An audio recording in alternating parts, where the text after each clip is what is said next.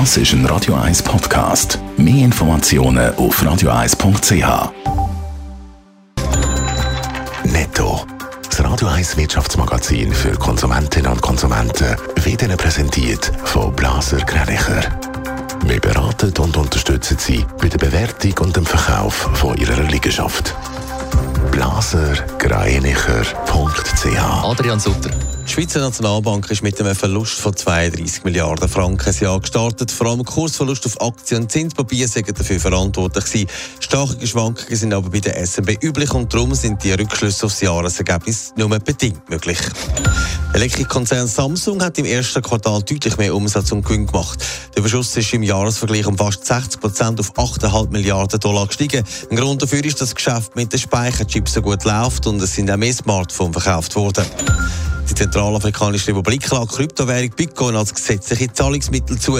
Es ist nach El Salvador das zweite Land, das den Schritt macht. Das Land erhofft sich davon eine Verbesserung der Lebensbedingungen für die Bevölkerung, hat das Parlament gemeint. Bei Meta läuft es wieder im ersten Teil von dem Jahr, das zeigen Quartalszahlen. Adrian Sutter, eine Zeit lang haben viele Nutzer im Konzern den Rücken gekehrt, jetzt scheinen sie wieder zurückzukommen. Es sind allgemein immer wieder erstaunliche Zahlen, die Mark Zuckerberg und sein Unternehmen können auf den Tisch legen können. Und das mal sind auch die Experten ein bisschen überrascht. Allein Facebook, wo man eher sagt, das ist eine aussterbende Social-Media-Plattform, so ein bisschen für uns Alte, die hat äh, wieder Nutzen dazu gewonnen. 2,9 Milliarden Menschen haben durchschnittlich im Monat Facebook genutzt. Das sind 3% mehr als noch vorher. Aber zum Mittag gehören ja auch noch WhatsApp und Instagram und weitere Kanäle.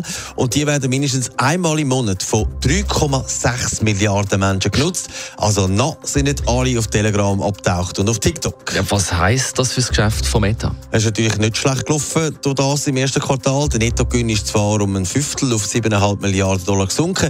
Der Umsatz ist dafür um 7% auf 28 Milliarden gestiegen. Und das ist gemäss Experten eine Überraschung. Mit dem haben sie nicht gerechnet. Netto. Das Radio 1 Wirtschaftsmagazin für Konsumentinnen und Konsumenten.